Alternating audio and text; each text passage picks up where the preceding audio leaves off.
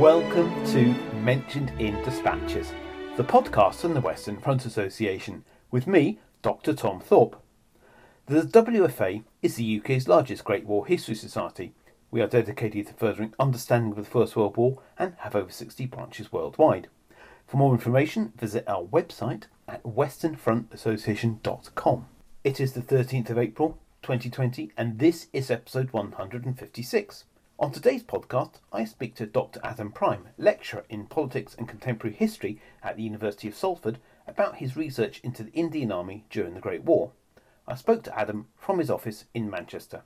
Adam, welcome to the podcast. Could you start by telling us about yourself and how you became interested in the Great War? So, I am an associate lecturer at the University of Salford and I refer to myself as a historian of the Indian Army in general, although my main focus is probably 1858 through till the end of the Second World War. I embarked on the same degree that I now teach on, contemporary military and international history, and in my first year I answered an, essay question that simply said, Why did Singapore fall in 1942? And the Malaya campaign and the fall of Singapore had a huge Indian uh, contingent, and that sparked the Indian aspect of my current research. The First World War I came to a little bit later on in my third year at university. Not really had that much exposure to the First World War, and I was certainly a, more of a Second World War enthusiast at that point. But a module simply entitled The First World War persuaded me that actually, of the two total wars of the 20th century, I found the First World War far more interesting. And then I began to combine this interest in the Indian Army along with an interest. So then I came to deciding on a PhD topic, I had to hone this down and I landed on the officer corps as um, my way into the subject. And I've since then taken that research back to the Edwardian and Victorian eras as well. And unfortunately for the Second World War, it's actually fallen off the end of my research now, for the time being at least. But I might return to the fall of Singapore at some point in the future. We're going to talk about the Indian Army during the Great War today. Can you start by giving us a bit of background on the Indian Army, its purpose, history, and size before 1914? Okay, well, trying not to get too carried away with this question, um, the Indian Army was essentially for internal security and the defence of India's borders. It came into being under the East India Company, which needed troops to guard its trading posts and factories, and later to help as it expanded its territory the EIC was not without rivals, though, and um, their rival French company was actually the first to begin to recruit uh, native soldiers. As during the um, War of Austrian Succession, the Royal Navy prevented the French from getting recruits to the subcontinent. These local recruits that the French began to work with soon mastered European drill and were put into the field so the EIC naturally followed suit. It was during the Seven Years' War and famously the Battle of Plassey in 1757 that the French rival company was um, defeated, leaving the EIC as masters of the subcontinent and to turn their focus on expanding. This continued until 1857 when a military mutiny broke out in northern India in the presidency of Bengal. India was divided into three presidencies, each with their own army Bengal in the north, Madras in the south, and Bombay in the west. The mutiny developed into a rebellion but lacked central leadership and was ultimately quashed in 1858, and it never spread any further than Bengal. But this was a rude awakening for the British, and it saw the end of the East India Company as the British Crown took over control of the subcontinent, with Victoria becoming the uh, Empress of India. From 1858 onwards, the Indian Army focused largely on defending the northwest frontier, or modern day Pakistan and Afghanistan, against an invasion through Afghanistan by the Russians during the Great Game. The 1857 rebellion, though, meant that the. But it was actually thanks to the 1857 rebellion that the Indian Army went to war in 1914 in a much better shape than it may otherwise have done. Uh, the Indian military began to embark on reforms. Reforms were made to the officer corps as well as to the infantry in terms of what they were equipped with, how they were dressed. The officers began to be tested far more stringently. Thus, it's a far more modern professional army that goes to war in 1914 than may otherwise have done. And some of the most famous British soldiers of this time were involved in that. Um, Lord Roberts, for instance, was commander in chief first of the Madras Army and then the whole of India And also, we get in 1902, Kitchener becomes commander in chief of the Indian Army. And he is someone who really begins to modernize and change the Indian Army for the better. And with that, culminates in 1914 with a rather professional, well organised, modern fighting force, in my opinion anyway, and that's what goes to war. What size was it in 1914? In 1914, it was 240,000 men, along with somewhere between 70 and 80,000 British troops also on the subcontinent. And were those British troops part of the Indian Army? No, these are British Army soldiers who come under the authority of in, uh, the Indian Army during their time on the subcontinent. So the Indian Army caters and commands um, indigenous or units drawn from indigenous peoples within the subcontinent. Yes, it does. Um, and of course, when we say India at this point, we do mean uh, modern day countries of India, Pakistan, Bangladesh. And the Indian Army also included the Gurkhas of Nepal. With reference to the Gurkhas, what was the ethnic makeup of the Indian Army's rank and file, and secondly, its officer corps in 1914? That is a very complex question, and I'll start at the very top with the officer corps. The officer corps was white, British, or European, and very much a closed shop. It was reserved for middle class British men public school educated, and most of who had gone through Sandhurst. Um, the majority of these came from families with either a heavy military background or connections to India, and in, a, um, in many cases both. For example, Vincent Ormsby, who um, went on to command 100, the 127th Infantry Brigade during the Great War, uh, who was an Indian Army officer before the war broke out. Uh, and was killed in action in 1917. He followed his father into the military and his grandfather into the Indian Army. His mother and father had actually met whilst Vincent's father was aide de camp to his grandfather. So you can see there how um, deeply woven into the DNA of a lot of these men, both India and military service would have been. Uh, the next level down is the Indian officers or Viceroy Commissioned Officers, VCOs. Um, these haven't got a British equivalent, but uh, probably closest to a, a, sergeant major. And these were a conduit between officers and their men. There's uh, one very good example of what a good VCO would do. It comes from the Great War, in fact. Um, it's a trivial issue, but in 1917, the 27th Punjabis based in Mesopotamia refused to be inoculated against cholera. Reason being, there was a rumour going round that the inoculation rendered a man impotent. So the VCO, the, the VCO went round and located the man who'd started the rumour. He persuaded this man to be the first to take the, the injection, and thus the rest of the regiment followed suit. As I say, this is a trivial issue, but this is the sort of thing that VCOs were expected to do, both in the 19th century and during the First World War when there is unrest and um, there are a number of peaceful mutinies that break out in the 19th century, as well as more famously the 1915 mutiny at Singapore. When these break out, it's because the VCOs in most cases haven't been doing this role. They've been either become uninterested for some reason, or in some cases, they themselves are dissatisfied with service and thus stop passing on any complaints or issues to their officers.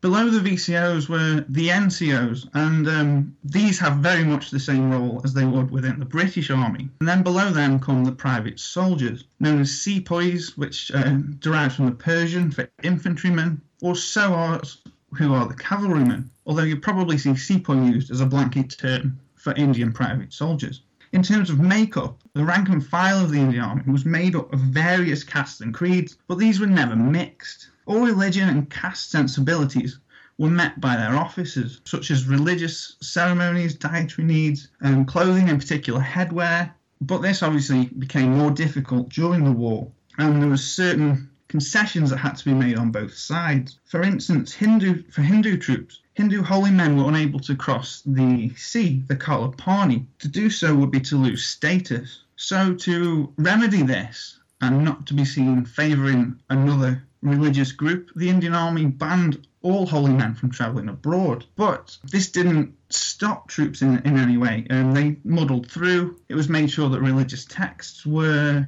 um, delivered to all fronts. And oftentimes, a senior VCO would fulfill the role of the holy man. Another good example of this is comes from a chap called Granville Pennefather Evans, an Indian Army officer. He was the officer commanding a troop ship on the way to Gallipoli when he was approached by a Hindu uh, Subadar who said that his troops were uns- dissatisfied from u- uh, using the galley after the Muslim troops, and could it be the other way round? Now, in India, it wouldn't have been a problem because they'd have had a kitchen each. And indeed, when Brighton Pavilion is used as an Indian hospital, there's no less than seven kitchens in the grounds so that troops can each prepare their own meals and there's no cross contamination. Of course, that's not possible on a troop ship, and Evans had to be quite firm and state that if he changed the order the meals were prepared, the Muslim troops would in turn complain.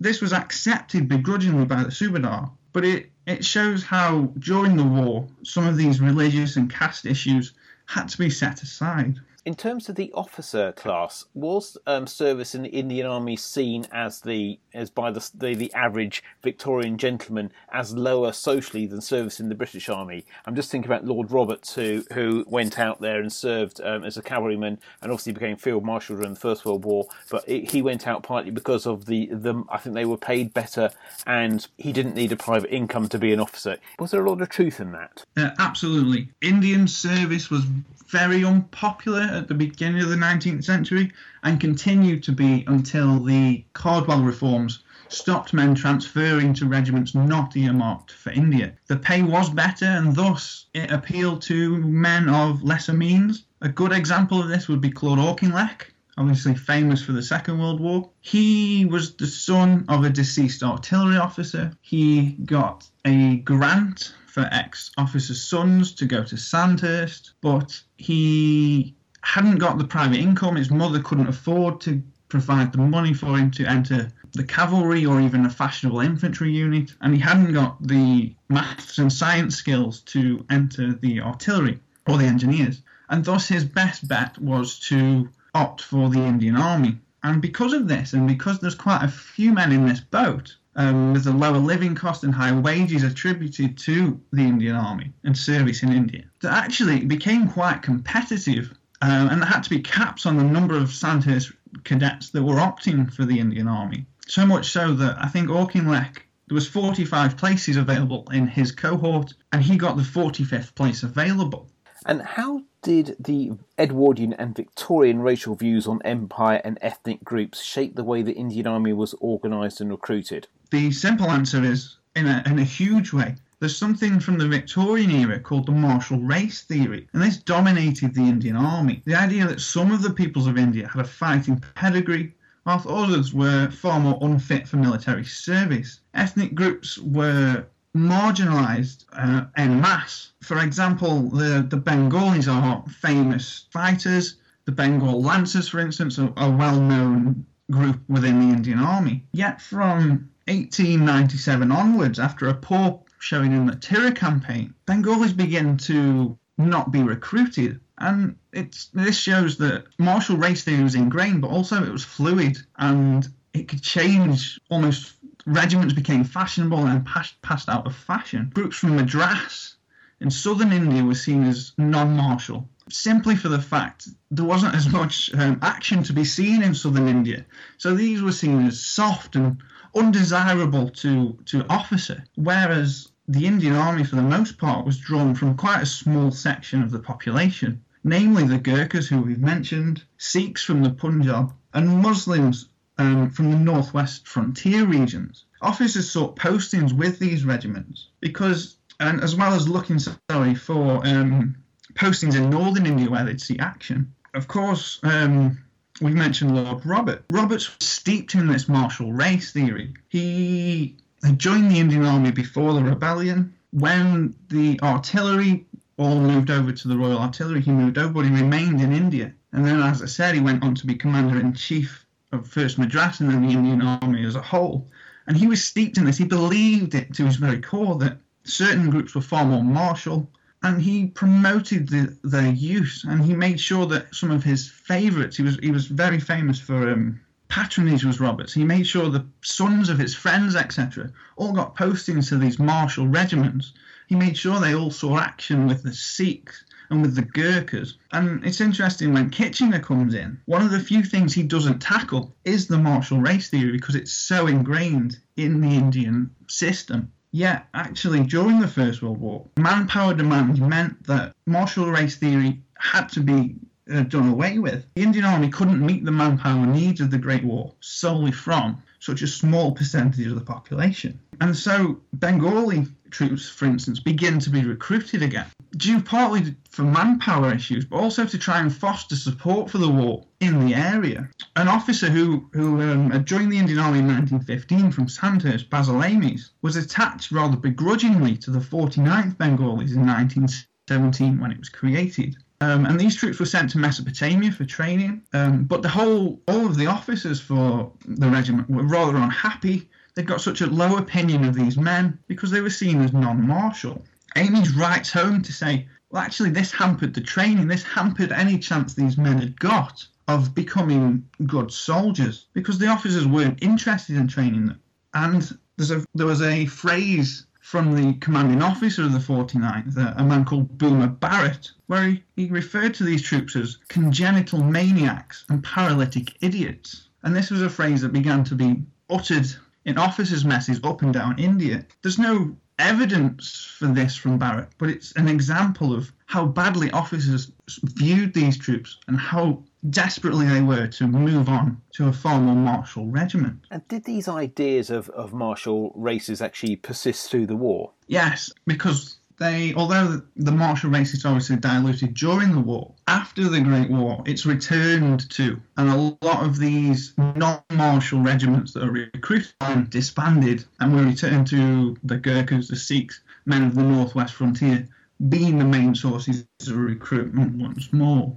During the war, how did the Indian Army recruit uh, men to its ranks and what size did it reach by 1918? The Indian Army in 1914 was 240,000 men. There was an average intake during the war of 200,000 uh, troops per year. Um, in 1917 and 18, there was targets of 500,000 men to recruit. Ultimately, 1.5 million men served in the Indian Army during the war. The war ends with about 900,000 belonging to the Indian Army. Pre-war, the troops are obviously professional, and they're drawn largely from farming communities. Pay wasn't massive, but what it was it was a supplement to the farming income that these families relied upon, and long service was incentivized with grants of land to again continue this farming. During the war, however, although there wasn't conscription in India like the what became in Britain, and all recruitment was, in theory at least, by volunteering, there was some coercion, almost press gang like in some areas, particularly in 1918, as resistance to the war grew. Um, malaria in some areas had taken hold, uh, affecting rural communities, and therefore they were less willing to send their young men off to fight in the war and thus not be available for farming needs. There were recruitment initiatives during the war, though. For instance, in 1917, Mahatma Gandhi who'd returned to India, having been in Britain and South Africa, supported recruitment, visited villages with a message of it's our duty to help. And there was recruitment films which showed Indian troops enjoying life in the army, showing the food they got, the sports they played, and just generally having a rather good time at the front. Also around recruitment, there's the case, the, the issue of officers. Obviously, as with the BEF, officer casualties are rather high. There existed before the war the Indian Army Reserve of Officers, but this numbered only 40 men in 1914, so there had to be officers found from somewhere. When in 1921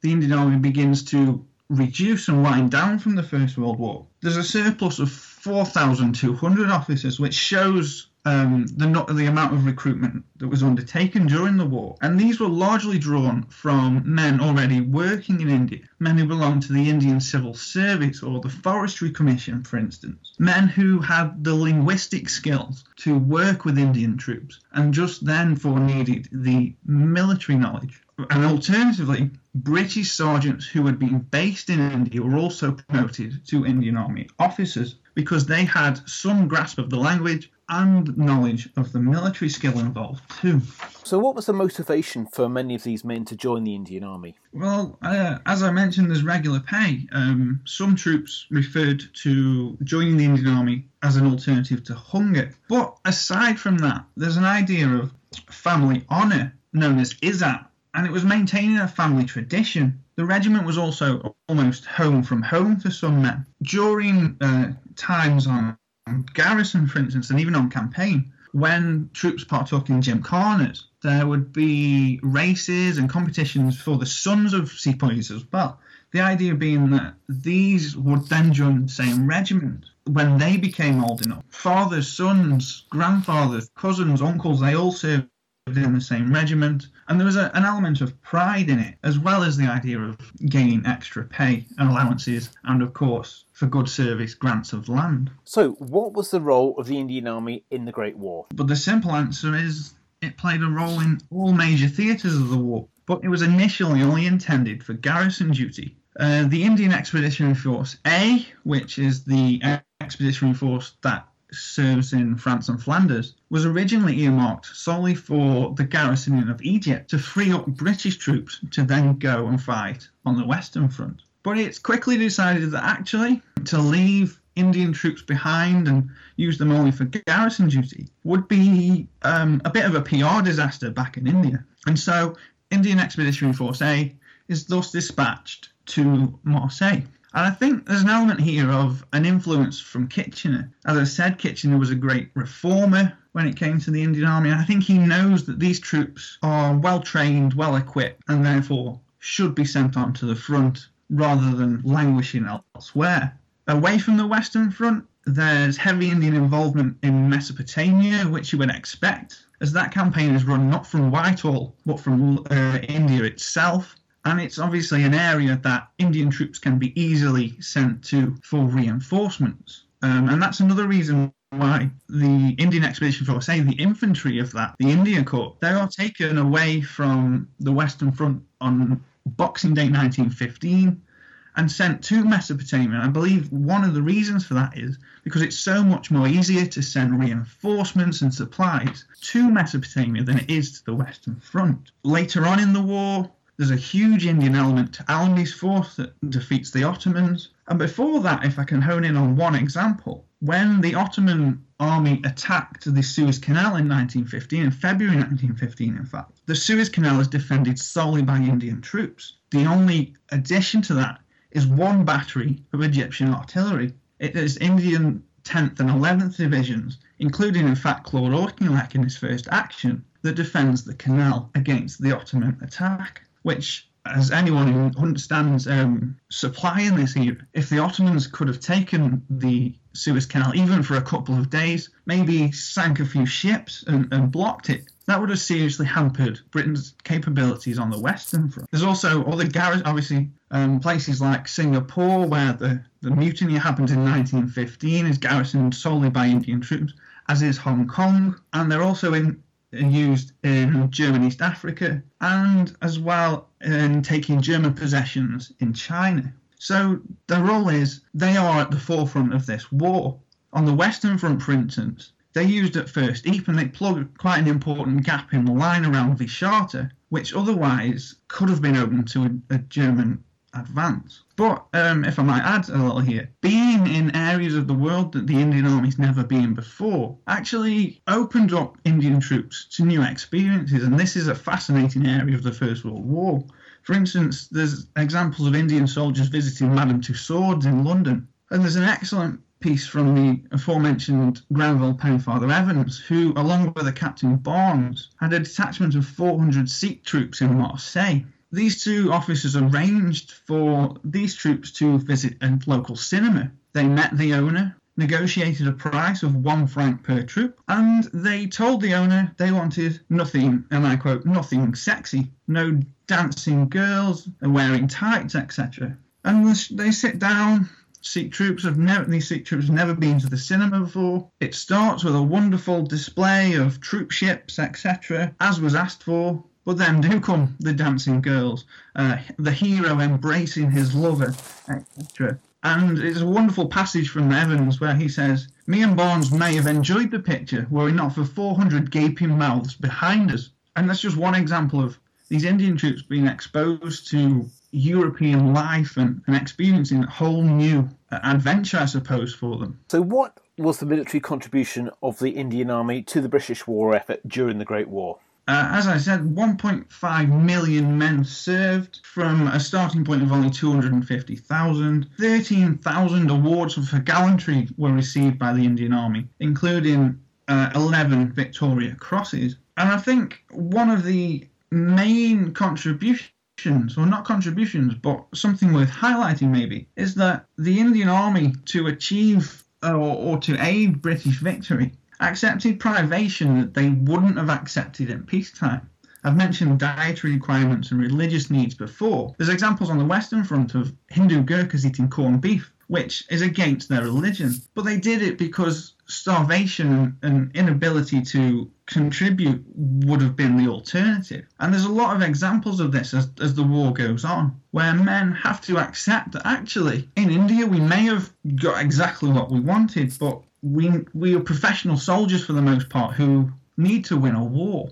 And that comes through quite strongly in the letters that the Indian soldiers write home. How is the how is the contribution of the Indian Army remembered today on the subcontinent and in Britain? That's a really interesting question. Um, I think in Britain we're very guilty of still using the term forgotten. Yet a simple Google search of Indian Army First World War, for instance, throws up so many online and newspaper articles that this clearly isn't forgotten. Yes, it's probably less well known than the contribution of other Empire and Dominion forces, such as the Anzacs and the Canadians, but there's certainly an underlying knowledge that there is an Indian contribution to the First World War. It's been highlighted with some um, documentaries over the centenary as well. And of course, probably for us today, quite famously with the inclusion of a Sikh soldier in Sam Mendes' film 1917, which caused some furore when a, shall I not mention by name, but a certain actor rejected the idea that such troops would be present. Uh, in India, it's a little bit different. Indian commemoration began with a visit from then Defence Secretary Michael Fallon in 2014. But if you look at the articles published in India, they're often celebrating Indian contribution, but they're always tinged with bitterness that self rule was never granted in return for the Indian contribution to victory in the First World War. And finally, Adam, where can people learn more about your research? I am currently writing a book called The Indian Army Officer Corps 1858 to 1921 Lives and Careers in the Raj. And that is a book that looks not only at the Officer Corps from the purely military perspective, but as the title suggests, also looking at their experience outside of direct military action, such as the sport they played, uh, the social circles they, they ran in, etc. I do have a chapter in a book edited by Alan Jeffreys, called The Indian Army in the First World War New Perspectives. My chapter's on the defence of the Suez Canal, but um, listeners can find chapters in there on all, most of the fronts of the First World War, as well as the experience of POWs and various other aspects of Indian Army life. I would suggest that people maybe look at the work of George Morton Jack and Peter Stanley as well, who've written some excellent books, but also point listeners in the direction of a couple of primary sources. The first one being a published source. Um, David Omissi edited Indian Voices of the Great War, Soldiers' Letters, 1914-18. Indian troops were great letter writers, particularly on the Western Front, but these were heavily censored. What Omissi's done is gone through the censor's reports and therefore put together this book full of letters home written by Indian soldiers. And it's a fascinating read. And on top of that, I'd encourage people to maybe use the Imperial War Museum Sound Archive. There's some excellent interviews on that um, from officers of the Indian Army, the, talking about their experience um, with Indian troops in these various sort of far off lands with Indian soldiers and the new experiences that they had. Adam, thank you very much for your time. Thanks. You have been listening to the Mentioned in Dispatches podcast from the Western Front Association with me, Tom Thorpe. Thank you for all my guests for appearing on this edition. The theme music for this podcast was George Butterworth's The Banks of Green Willow. It was performed by the BBC National Orchestra of Wales, conducted by Krish Russman, and produced by BIS Records.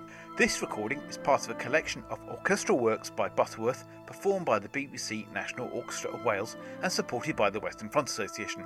This is available from all good record stores under the record code BIS 2195. Until next time.